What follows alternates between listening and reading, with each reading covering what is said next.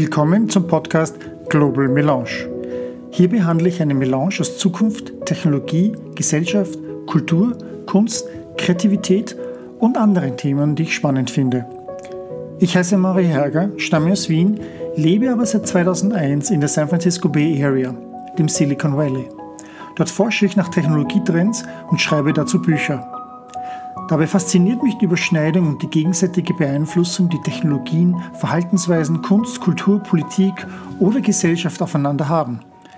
Dazu lade ich interessante Persönlichkeiten aus unterschiedlichen Disziplinen ins Kaffeehaus ein und dort philosophieren wir dann bei einer Melange oder einem Mokka über verschiedene Fragen der Menschheit. Ich hoffe, du findest diese Themen genauso faszinierend wie ich. Die Podcasts und Blogs sowie weitere Links sind auf der Website globalmelange.com verfügbar.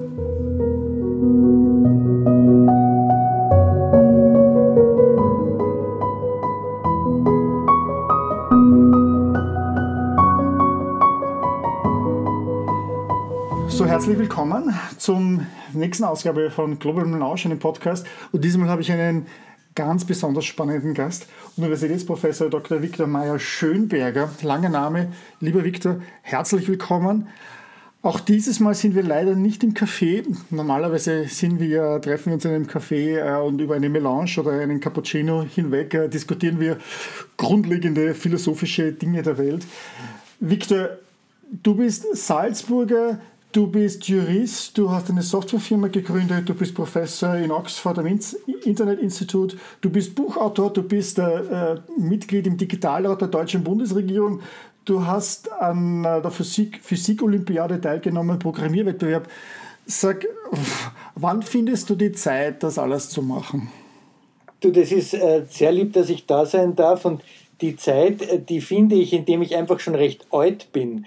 Äh, also ich habe einfach dann schon eine gewisse Lebenszeit hinter mich gebracht äh, und habe die Dinge tun können. Die Juristerei, die habe ich ja ähm, eigentlich vor 20 Jahren schon oder 25 Jahren schon aufgegeben. Als ich nach Harvard gegangen bin, habe ich ja nur Innovationspolitik und Informationspolitik gemacht ähm, Information Policy und, und Innovation Policy, wie das da hieß. Ähm, und äh, das, der Vorteil des, des Lebens ist ja, dass man Dinge anfangen und dann auch wieder Dinge beenden kann und andere Dinge wieder anfangen. Und das sollte man in regelmäßigen Abständen tun. Also du, du bist ein Vertreter des, des, des, äh, der Meinung, wir sollten auch unsere eigenen Fähigkeiten ändern über die Jahre hinweg und anpassen und nicht äh, ewig im selben Fach bleiben. Ist das etwas, was du, was du vertrittst? Ja, und ich bin, äh, ich hoffe, äh, ein kognitiver Peripathetiker. Ich gehe von einem Ort zum anderen, ähm, nicht nur tatsächlich, weil ich gerne äh, zu Fuß gehe, sondern auch äh, im Kopf, ähm, weil ich finde, dass das einfach äh, befreiend und befruchtend ist, wenn man mit etwas Neues denken kann. Ähm, und äh, zu lange im, im, im, im, gleichen Sud zu schmoren, ähm, das ist, glaube ich, nicht sehr gesund. Das bringt mich gleich nämlich zu einer Frage. Du hast Juristerei studiert, also ich sage das jetzt einmal so, so, so, salopp, und aber gleichzeitig an der Physik-Olympiade und an einem Programmierwettbewerb teilgenommen. Warst du ein technisch interessierter junger Mann äh, und der sich für Recht interessiert hat? Wie, wie kommt das zusammen? Was ist die Geschichte dahinter? Die Antwort darauf ist recht einfach, wenn auch nicht äh, besonders erfreulich. Als ich so 14 war, hat mein Vater gesagt, äh, du wirst die Kanzlei übernehmen und Jus studieren. Ähm, ganz gleich, was du gerne machen willst. Ähm, und äh, ich habe äh, dann aber im Gymnasium, das war ein naturwissenschaftliches Realgymnasium, ähm, viel Mathematik und Physik gehabt und, und äh, habe mich auch sehr mit Computern auseinandergesetzt, habe mit 14 zu programmieren begonnen. Ähm, und als ich dann 18 war, war die Entscheidung, was ich studiere, ganz einfach, weil mein Vater gesagt hat, du studierst Jus. Mhm. Und das war es dann schon. Äh, und um daneben irgendwie noch ein paar interessante Dinge zu tun, habe ich dann die Softwarefirma gegründet und ähm, äh, mich weiterhin mit technischen äh, Themen auseinandergesetzt. Und als mein ähm, äh, Vater dann später, als ich 26 Jahre alt war, verstorben ist oder so, da habe ich dann die Juristerei auch auf den Nagel gehängt. Okay, okay. Sag, äh, du hast mit 20 Jahren ja dein Internetunternehmen gemacht, das Anti Icarus hieß das Unternehmen, gell? Mhm. Wie war denn das damals? Du meinst 20 Jahre, das ist ja eigentlich, wie man heute Startups hat, nur hast du das 1986 gemacht. Da gab es ja eigentlich überhaupt keine Startup-Szene, keine Hilfe. Wie, wie bist du da vorgegangen? Äh, furchtbar dumm äh, ist die kurze Antwort. Äh, ich habe das Unternehmen gegründet, da hat mir mein Vater geholfen, als Steuerberater hat er sich da ausgekannt, ähm, hat mir auch ähm, als Teilhaber geholfen ähm, und dann habe ich das Unternehmen aufgebaut und habe überhaupt nicht wirklich viel verstanden ähm, von, von Valuations und, und, und, und, und, und all den Dingen, die in der Startup-Branche heute äh, völlig klar sind. Und nach äh, einigen Jahren, es war 1992, wollte ich dann nach Amerika auswandern. Ähm, und mein Vater hat gesagt, aber dann musst du dann dein Unternehmen verkaufen, wenn du in Amerika äh, sein willst. Und dann habe ich gesagt, okay, und dann müssen wir irgendeinen Käufer finden. Und dann haben wir eine MA-Beratungsfirma äh, gefunden ähm, und mit der haben wir einen Vertrag unterschrieben zu horrenden, absolut horrenden Bedingungen. Und die haben dann nach einer Zeit einen Käufer gefunden, ähm, äh, der den Mindestpreis, den wir vorgesehen haben, gezahlt hat. Ähm, und äh, dann haben wir Nolens Wohlens da zugestimmt und später sind wir draufgekommen, dass das eine Schwesterfirma der M&A-Firma war, ähm, weil die ist draufgekommen, dass das Unternehmen sehr viel wertvoller ist, als wir geglaubt haben und hat sich das billig unter den Nagel gerissen. Ähm, also das heißt, ich habe ähm, ähm, auf die Harte äh, gelernt, ähm, mit ähm, der Startup-Branche umzugehen. das ist also eine wilde Geschichte.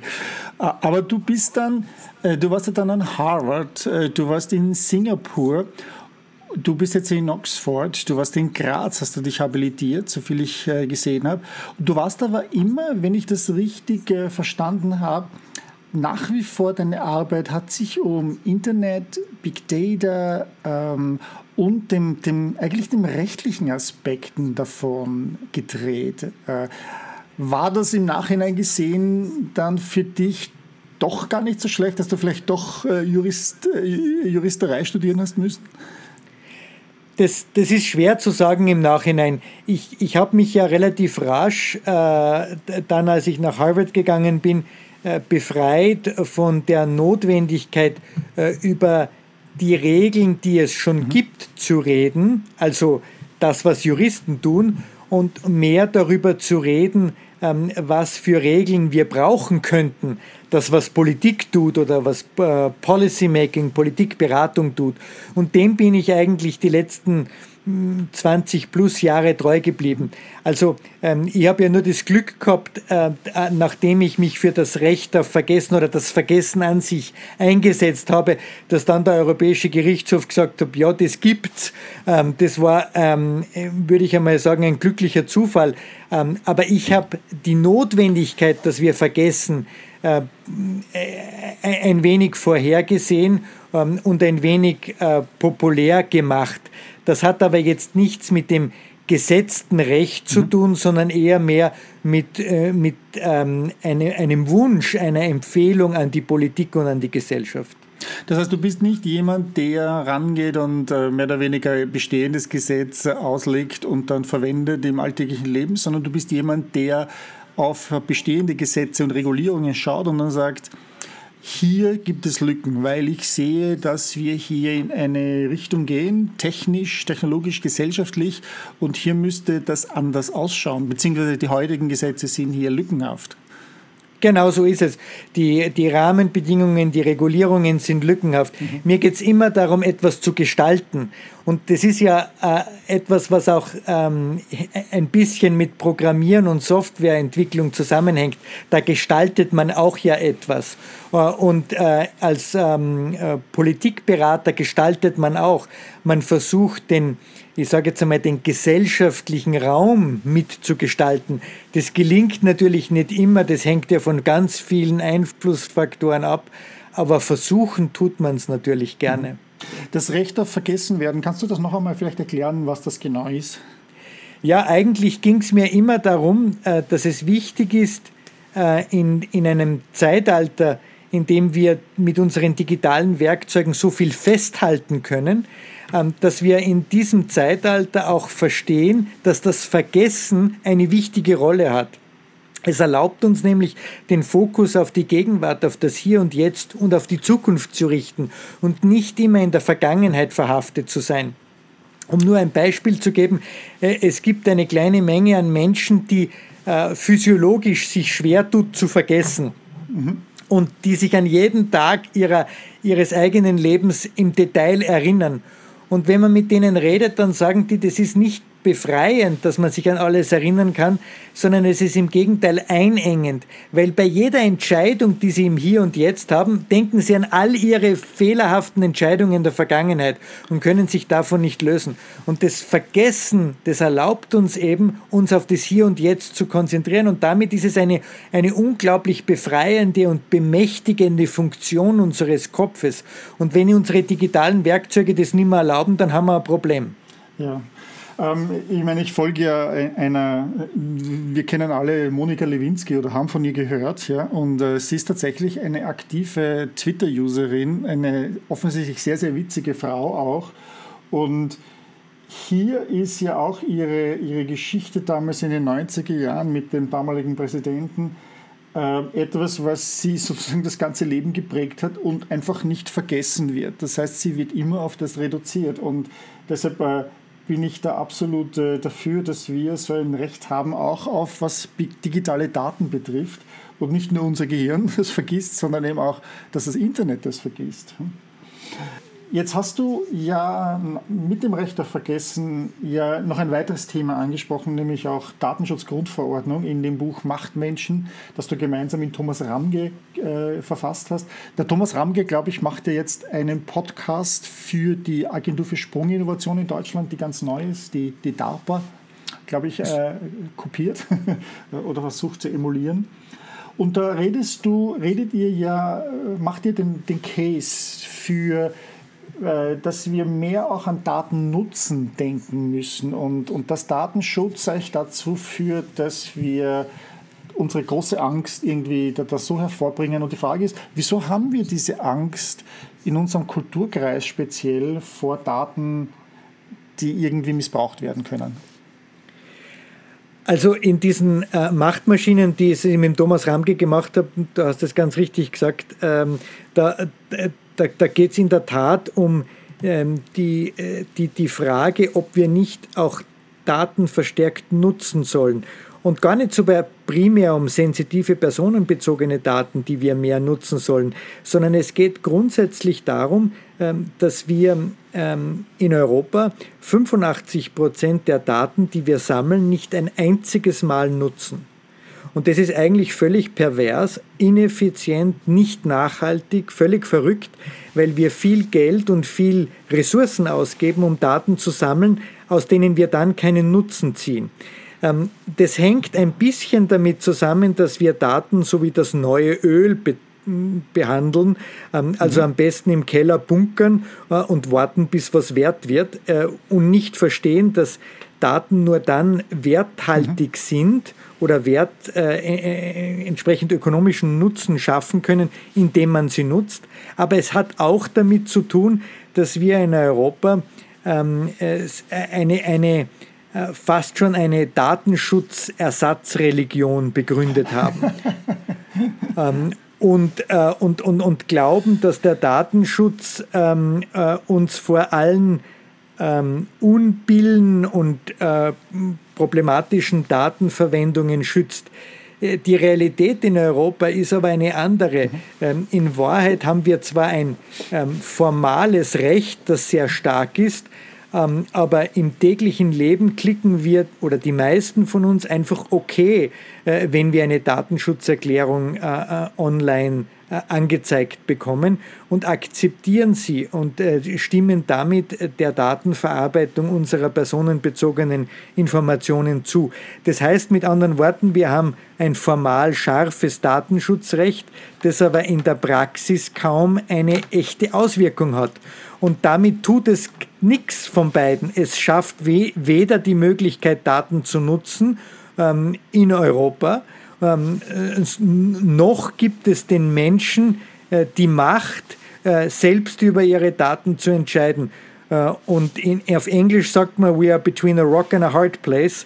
Also wir sitzen zwischen den Stühlen ähm, und das kann nicht der Zweck einer Datenschutzgrundverordnung sein. Man hat ja fast das Gefühl, dass das schadet mehr, als es Nutzen bringt. Nämlich man braucht sich jetzt nur anschauen, Covid mit dem Tracking äh, auf Apps, ja, wo man sich so dagegen gewehrt hat, oder dass äh, zum Beispiel Schulen oder Eltern sich dagegen gewehrt haben, äh, Videokonferenzwerkzeuge zu verwenden, die nicht diesen scharfen Anforderungen des Datenschutzgesetzes ähm, entsprechen und damit in einer Pandemie wir äh, sozusagen Datenschutz höher gestellt haben als Ausbildung der Kinder.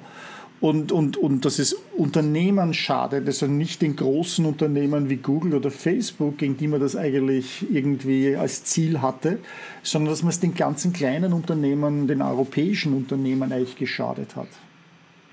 Also ähm, wir sehen das ja äh, ganz dramatisch. Äh, ich habe das auch als Digitalrat in Deutschland gesehen da wird auf der einen Seite von den Menschen ganz zu Recht verlangt, dass der Staat mit den modernen digitalen Werkzeugen umgeht und sie nutzt. Ähm, und auf der anderen Seite kann der Staat das aber gar nicht, äh, weil zum Beispiel eine deutsche Bundesbehörde sich schwer tut, Google Docs zu verwenden, ähm, weil Google Docs eben auf äh, amerikanischen Servern gehostet ist. Und dann könnte man jetzt sagen, okay, dann muss man halt ein europäisches Produkt nehmen aber welches europäische Produkt fällt einem da ein? Äh, gerade äh, vor einigen Wochen äh, hat es in einem der größten äh, äh, europäischen äh, Data Centers einen Großbrand gegeben wo mehrere tausend Server dann abgebrannt sind. Ähm, und das hat dazu geführt, dass ähm, viele Services offline gegangen sind, für Tage, ja vielleicht manche sogar für Wochen. Ähm, das alles zeigt, dass diese, diese Cloud-Services richtig gut einzusetzen gar nicht so leicht ist. Ähm, und äh, die äh, amerikanischen äh, Digitalplattformen ähm, das wenigstens einigermaßen gut und richtig machen. Und wenn man diese Werkzeuge anwenden will, dann muss man sich überlegen, ob man und wie man und unter welchen Voraussetzungen man es tun will. Äh, und man wird irgendwo einen, äh, einen Mittelweg finden müssen, einen Trade-off. Ähm, es gibt nicht maximalen Datenschutz auf der einen und maximale äh, Effizienz und Komfortabilität auf der anderen Seite. Das, das, das können wir nicht erwarten. Und das bedeutet, wir müssen Abstriche machen. Die wirkliche Diskussion darüber führen wir aber nicht, wo wir Abstriche haben wollen. Wir wollen möglichst einen effizienten Staat, wir wollen möglichst effiziente Unternehmen, wir wollen möglichst hohe Innovationskraft in Europa haben ähm, und, und, und gleichzeitig von den Amerikanern nicht abhängig sein ähm, und, und dann noch einen hohen Datenschutz haben. Das wird es in der Form wahrscheinlich nicht spielen und die großen amerikanischen Digitalplattformen haben es in der Datenschutzgrundverordnung geschafft, äh, für sich eine gute Rolle herauszulobbyieren, aber die europäischen Startups und die Innovationsszene mhm. Ähm, ist durch den Rost gefallen. Mhm. Glaubst du, dass die Covid-Krise, durch die wir ja noch immer tauchen, durchgehen, dass die äh, jetzt sozusagen dem Digitalrat in die Hände spielt oder unterstützt gewisse Argumente, die ihr gemacht habt mit der, für die Bundesregierung, dass das hilft, diese Umstellung zu machen? Ich hoffe es, äh, ich hoffe es sehr. Ähm, ich hoffe, dass wir einen, einen breiteren Blick äh, auf das Thema Daten haben und nicht nur einen verengten auf den Datenschutz. Und ich sage das als jemand, der sich 25 Jahre lang intensiv mit dem Datenschutz auseinandergesetzt hat und der den Datenschutz auch richtig und wichtig findet. Mhm. Aber es ist genauso richtig auch ähm, mit Hilfe von Fakten und Daten gute und tragfähige Entscheidungen zu treffen. Und dafür brauchen wir Daten und deren Nutzung. Und das haben wir gerade auch in der Covid-Krise gesehen. Mhm. Du warst ja in Harvard und in Singapur unter anderem. Wenn du von deren äh, Perspektive Denkrahmen schaust, äh, was, ist, was sind Sachen, dass wir lernen können von denen? Also ähm, das, was ich äh, in Singapur gesehen habe und was mir einen großen Eindruck gemacht hat, ist natürlich so die Bereitschaft, Dinge auszuprobieren, die Bereitschaft, äh, Dinge auch anzunehmen, die nicht dort erfunden worden sind. Also zu schauen, äh, was gibt es für Best Practices in anderen Ländern, in anderen Kontexten. Ähm, mit der Zeit ist mir das fast ein bisschen auf die Nerven gegangen, schon in Singapur, weil die immer gesagt haben, ähm, schau mal, wo es auf der Welt schon sowas gibt und, und wie die das dort gemacht haben, vielleicht können wir das gleich übernehmen oder können wir das anwenden. Aber äh, auch wenn einem das ein bisschen auf die Nerven geht, muss man ehrlich sagen, dass das eine sehr pragmatische Herangehensweise eigentlich ist. Und was mir in Amerika, was mir insbesondere in Harvard gut gefallen hat, ähm, ich traue mir das gar nicht offen zu sagen, ist, dass die, ähm, die Professorinnen und Professoren extrem schlecht gezahlt haben, ähm, aber extrem großzügig waren im Zur Verfügung stellen von von Forschungsgeldern und, und, und Möglichkeiten, Forschung zu betreiben. Die haben gesagt, wir helfen euch, wir, wir, wir geben euch nicht das Geld, dass ihr euch ein Palast zu Hause hinbaut ähm, äh, oder ihr ein großes Auto euch leisten könnt, aber wir geben euch das Geld, dass ihr Top-Forschung betreiben könnt. Und das war für mich äh, irrsinnig überraschend, weil es eine, eine Schwerpunktsetzung bedeutet, ähm, die dazu führt, dass man eben ähm, gute Forschung und innovative Ideen weiterentwickeln kann. Damit kommen wir dann auch gleich irgendwie jetzt zu deinem, zu deinem letzten Buch, das du gemeinsam mit äh, Kenneth Couquier und äh, Francis de Vericourt geschrieben hast, nämlich das Buch Framers. Und ich muss dazu sagen, ich habe äh, ich erkenne immer gleich äh, an, an solchen deutschsprachigen Sachbüchern, ob der Autor oder die Autorin in Deutschland lebt, also im deutschsprachigen Raum lebt oder im Ausland ist. Weil sobald äh, die Person im Ausland ist, ist einfach viel, viel mehr da. Umgekehrt, wenn ich dann englischsprachige Bücher wie dein Buch Framers lese äh, und ich merke, da ist ein Österreicher, dann, dann versuche ich auch herauszufinden, okay, was sind die österreichischen Teile? Und da, da habe ich ja einige gesehen, ich komme dann gleich darauf. Kannst du, kannst du mir sagen, was Framers ist. Ich habe das einmal übersetzt mit jemandem, der einen Denkrahmen neu setzen kann. Kannst du das vielleicht einmal erklären? Klar, ähm, wir, wir hören ja total viel, dass wir Menschen ähm, nicht besonders gut im Entscheiden sind. Der, der, Daniel Kahnemann hat den Nobelpreis mhm. dafür bekommen vor einigen Jahren, äh, weil er gesagt hat, dass es Bias gibt und andere kognitive Deformationen, die dazu führen, dass wir, wenn wir vor einer Entscheidung zwischen zwei oder drei Optionen stehen, oftmals die falsche Option wählen. Und dass es da auch, auch gar nicht so viele Möglichkeiten gibt, das besser zu machen.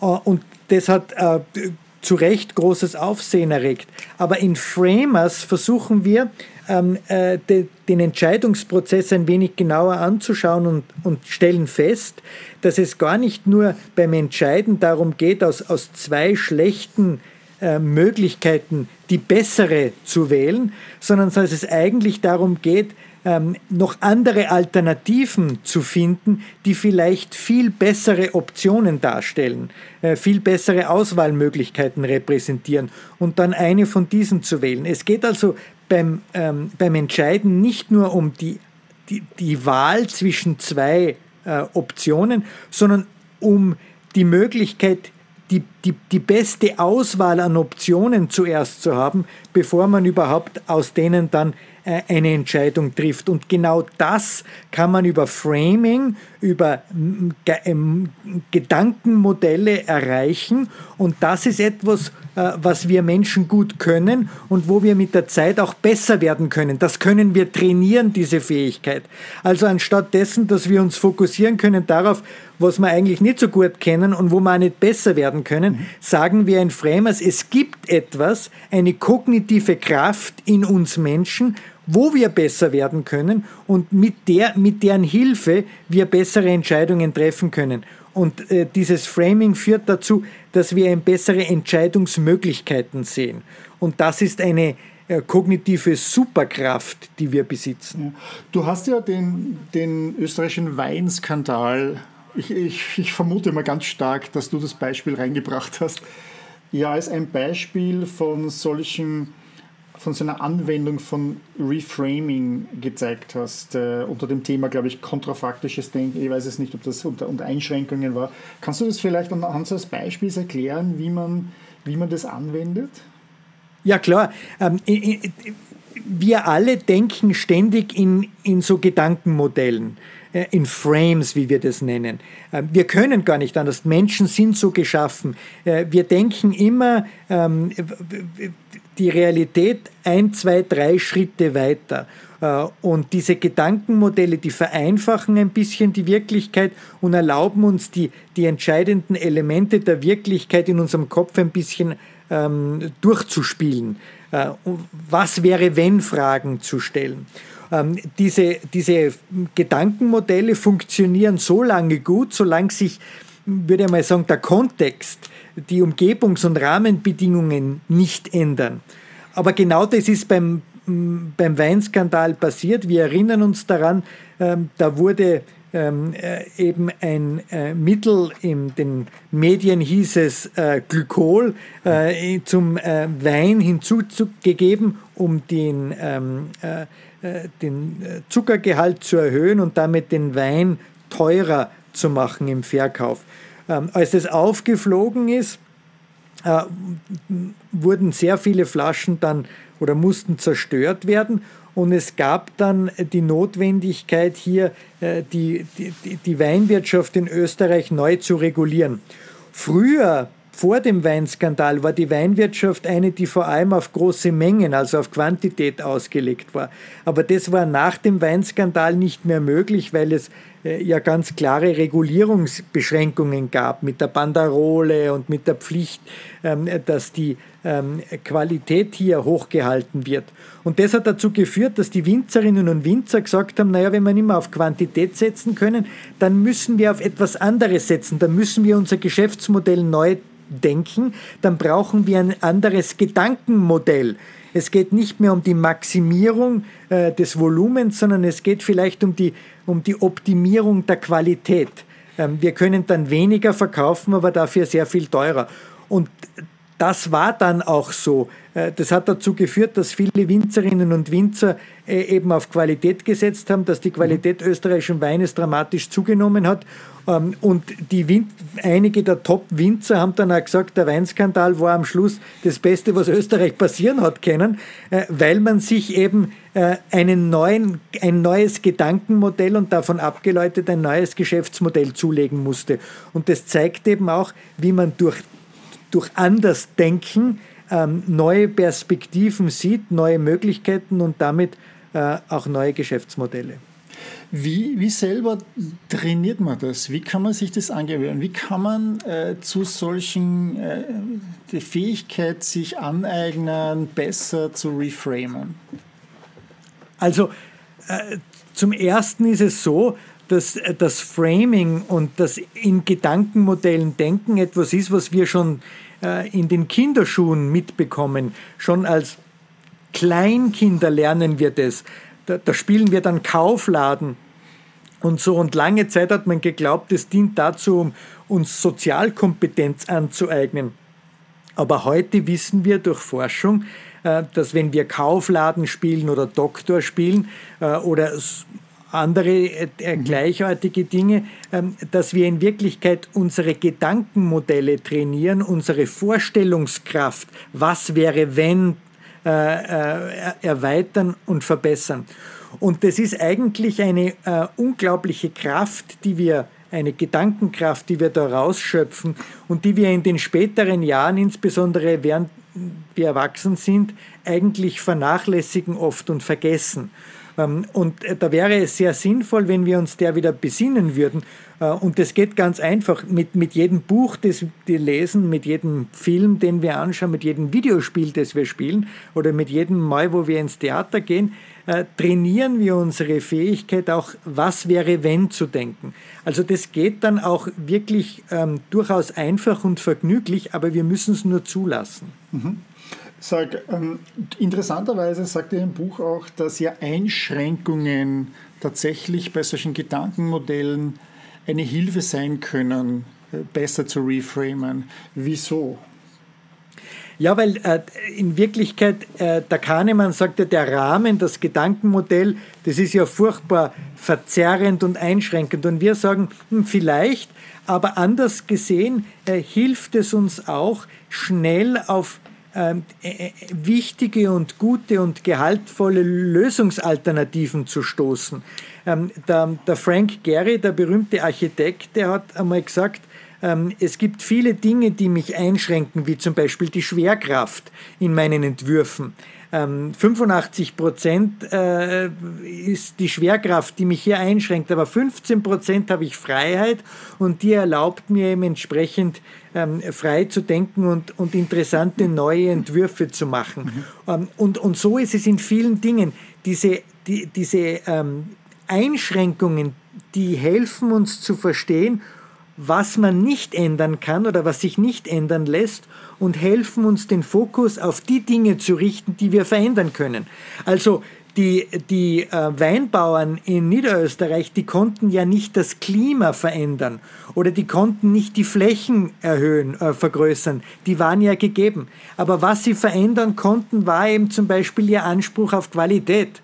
Ähm, oder was sie verändern konnten, war Wein und Wein trinken nicht zu einer ähm, äh, zu, zu, zu, einer, einer Sache zu machen, über die man nicht nachdenkt, sondern zu einer Erfahrung, zu einem Erlebnis zu machen, indem man eben auch schöne äh, Weinverkostungen äh, macht in einem schönen architektonisch ansprechenden Ambiente, indem man Weinurlaube anbietet etc. Also indem man das Erlebnis und den Erlebnischarakter betont. Das war veränderbar. Andere Dinge waren nicht veränderbar. Und zu wissen, was veränderbar und was nicht veränderbar ist, hilft uns, ähm, äh, Alternativen, Entscheidungsalternativen rasch zu erkennen. Und das ist, wenn ich das richtig verstanden habe, ja auch etwas, was ähm, das ist Reframing, dieses, dieses alternative Realitätendenken, ja, diese, dieses Pretend Play, das Kinder machen, ist ja etwas, was oft dann von Erwachsenen als wenig rational angesehen wird. Ähm, ihr bringt das Beispiel nämlich von, den, von dem Terroristen, deren Gedankenmodelle so äh, eingeschränkt sind äh, und die meinen, sie sind rational unterwegs, dass sie auch das Gedankenmodell nicht ändern müssen. Genau, ähm, das, das, das Schlimmste sind ja jene Leute, die glauben, äh, sie sind äh, unglaublich gut in ihren Gedankenmodellen und verstehen nicht, dass sich sich selber eigentlich viele Freiheiten, viele Möglichkeiten, viele Optionen abgeschnitten haben, dass ihr Gedankenmodell viel flexibler und adaptiver ist, ähm, als sie eigentlich glauben. Das ist ein bisschen so wie, wie Apple, das ähm, äh, lange Zeit den Markt für Musik beherrscht hat, indem man einen Musiktrack gekauft und heruntergeladen hat. Und dann haben die viele Jahre lang immer dieses Modell verbessert und, und, und, und, und noch äh, sinnvoller erscheinen lassen. Ähm, aber Spotify ist dahergekommen und hat gesagt, es geht am Ende nicht darum, äh, welche Musiktracks wir gekauft haben. Es geht darum, welche Musik wir erleben, welche Musik wir wahrnehmen können. Und deswegen geht es um, bei Musik um Erfahrung, es geht um Erlebnis, und das können wir über Streaming erreichen. Da braucht niemand jetzt einen Musiktrack kaufen, sondern da geht es darum, dass man einer Musik zuhört. Und das war eine ganz andere Herangehensweise, ein anderes Gedankenmodell, ein anderer Frame. Ähm, und äh, als Leute das gesehen haben, die, die Nutzerinnen und Nutzer haben sie gesagt, ja genau das ist es und sind von vom, vom Kaufen von Musiktracks zum, zum Streaming hinüber gewechselt und deshalb ist Spotify auch so groß geworden. Was ich, was ich lustig fand im Buch, war, ihr, ihr berichtet auch äh, von Hofnarren, deren Rolle ja war, am königlichen Hof eine ganz alternative, andere Perspektive einzubringen, ja, der die Wahrheit sagen konnte. Und, und sogar die NASA äh, jetzt überlegt, ob sie bei interstellaren äh, langjährigen Flügen nicht auch einen Astronauten dabei hat, der in der Rolle des Hofnarren ist. Meinst du, wir sollten jetzt äh, in Unternehmensvorständen, in der, vielleicht in der deutschen Bundesregierung, einen Minister haben, der die Rolle des Hofnarren ausübt? Ja, absolut. Ich finde es sehr wichtig. Ähm, ich, ich, der Hofnarr war ja nicht nur einer, der die Wahrheit sagen äh, konnte, sondern der die Wahrheit auch sagen durfte, ohne umgebracht zu werden. Und ich habe sehr oft den Eindruck, insbesondere wenn ich an die österreichische Bundesregierung denke, ähm, dass dort die Wahrheit oftmals gar nicht erwünscht ist, ähm, sondern nur die Message erwünscht ist. Ähm, und dabei wäre äh, auch die Entscheidungsfindung in der österreichischen Bundesregierung zum Beispiel sehr viel besser, äh, wenn man sich auch alternative Entscheidungsmöglichkeiten überlegen würde und die evaluieren würde und vielleicht manchmal auch äh, nicht die konventionelle Message-Entscheidung trifft, sondern vielleicht auch manchmal eine, äh, eine überraschende alternative Entscheidung äh, annehmen könnte oder annehmen würde. Dazu braucht es aber innerhalb der Organisation, innerhalb des Teams Menschen, ähm, die, die, die, die nicht ähm, dem Herrn Bundeskanzler äh, familiär ergeben sind, mhm. ähm, sondern äh, die, die, die sich auch trauen, ähm, ihm Paroli zu bieten, und zwar durchaus scharf Paroli zu bieten. Ähm, Im Buch geben wir ja da äh, ein, ein, paar Beispiele auch, äh, zeigen auch auf, dass das zum Beispiel innerhalb von Apple äh, ganz besonders gefördert und gefordert mhm. wird, hier durchaus sich gegenseitig nichts zu schenken. Ähm, und ich habe das auch in der deutschen Bundesregierung erlebt. Da schenkte man sich auch nichts, aber das habe ich als positiv empfunden. Mhm. Diese Friktion, die man durch, durch das Aufeinanderprallen unterschiedlicher Ansichten äh, und unterschiedlicher Optionen ähm, äh, bekommt, diese Friktion ist nicht nur ähm, äh, aufwendig manchmal, sondern sie bietet eben auch die Chance, zu besseren Alternativen zu finden. Und das finde ich sehr hilfreich. Das hätten wir in der Pandemie mitunter manchmal dringend brauchen können. Ja, ja ich, denke, ich denke, man sieht das oft als Bedrohung für die eigene Persönlichkeit oder die Reputation an, wenn jemand äh, einem widerspricht. Ja. Dabei gibt es ja, wenn man respektvolles Disagreement hat, dann ist ja das positiv, ja, dann ist ja das gut. Man sieht sehr, wie die Positionen des jeweiligen anderen sind, der jeweiligen anderen Person und man arbeitet sich dann darauf hin. Sag, der, der, JFK, Entschuldigung, ja. wenn ich das noch einfüge, ja, ja. der, der, der, John F. Kennedy, der hat ja in der Kuba-Krise äh, äh, zuerst seine Generäle gefragt, äh, genau weil er von der Schweinebucht beeinflusst worden war. Und die Generäle haben dann alle gesagt, äh, bombardieren. Und dann hat er andere äh, an den Tisch geholt und gesagt, ich hole euch jetzt dazu, auch wenn ihr äh, viel äh, in der Hierarchie viel weiter unten seid, äh, weil ich gerne andere Alternativen hören möchte, an die wir noch nicht gedacht haben. Und dann kam eben eine andere Alternative auf, äh, die in Wirklichkeit die Welt vor dem Nuklearkrieg bewahrt hat. Das zeigt ja schon, wie mächtig äh, diese äh, Hofnarren äh, ja. und wie sinnvoll diese Hofnarren denn eigentlich sein können. Ja. Leider haben wir das ja beim 45. Präsidenten der USA dann nicht gesehen, weil der genau diese Widersprüche eben alle, die widersprochen haben, rausgeschickt hat. Ne? Da war JFK auf einem ganz anderen Level, das gemacht zu haben. Victor, ich habe noch eine letzte Frage, bevor wir aufhören. Und zwar, du schreibst über Big Data, du schreibst über Frames, ja, du schreibst über Datennutzen, Datenschutz und so weiter. Und eines der heißesten Themen aktuell ist ja künstliche Intelligenz. Die verwendet, die lebt von Big Data. Ähm, äh, viele, manche warnen davor, dass sie die Welt übernehmen wird, dass wir die Singularität erreichen. Äh, wenn ich mir Framers anschaue und eure ähm, Ausdrücke und Meinungen dazu, stimmt es so? Wird uns die KI bringen oder fehlt denn noch was? Na, das Interessante ist ja, dass die KI ähm, sehr beeindruckend aus Daten Einsichten gewinnen kann. Aber um das gewinnen zu können, braucht sie etwas, das sie selber nicht leisten kann. Äh, und das sind Gedankenmodelle. Sie braucht immer ein Gedankenmodell, auf dem sie aufsetzen kann. Äh, wenn äh, wir uns anschauen, autonome Autos, dann lernen die autonomen Autos ähm, aus den Daten, die sie während des Fahrens sammeln. Aber das Gedankenmodell, das dem zugrunde liegt, sagt der Software, welche Daten wie verwendet werden müssen, welche Daten überhaupt gesammelt werden. Es steht also dahinter bereits ein Gedankenmodell.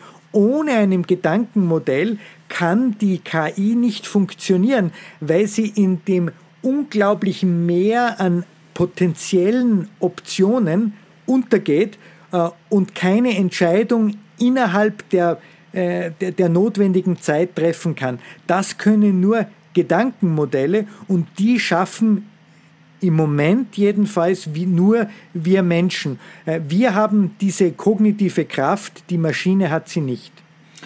Also wir haben noch etwas Zeit, bevor die KI die Weltherrschaft übernimmt, um das äh, so zu formulieren.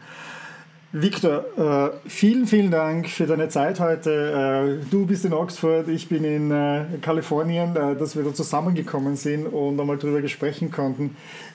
Ich werde noch den Link zu den Büchern, die du geschrieben hast, auch zu dem neuesten Buch im Podcast veröffentlichen. Das Buch heißt Framers, Human Advantage in an Age of Technology and Turmoil. Und ich sende dir viele, viele Grüße nach, nach England. Vielen herzlichen Dank, dass ich da sein durfte. Danke dir sehr.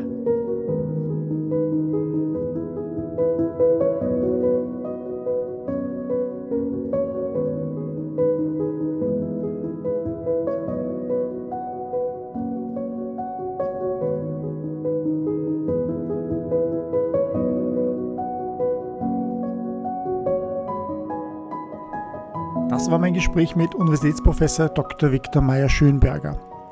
Wer mehr Informationen zu den Büchern und den Arbeiten von Victor wissen möchte, kann einfach auf meine Website gehen zum Podcast unter globalmelange.com. Dort habe ich Ihnen Links zu seinen Büchern und seiner Website und zu LinkedIn angegeben. Ich bedanke mich, dass du wieder dabei warst und ich hoffe, es hat dir gefallen und wir sehen uns das nächste Mal wieder.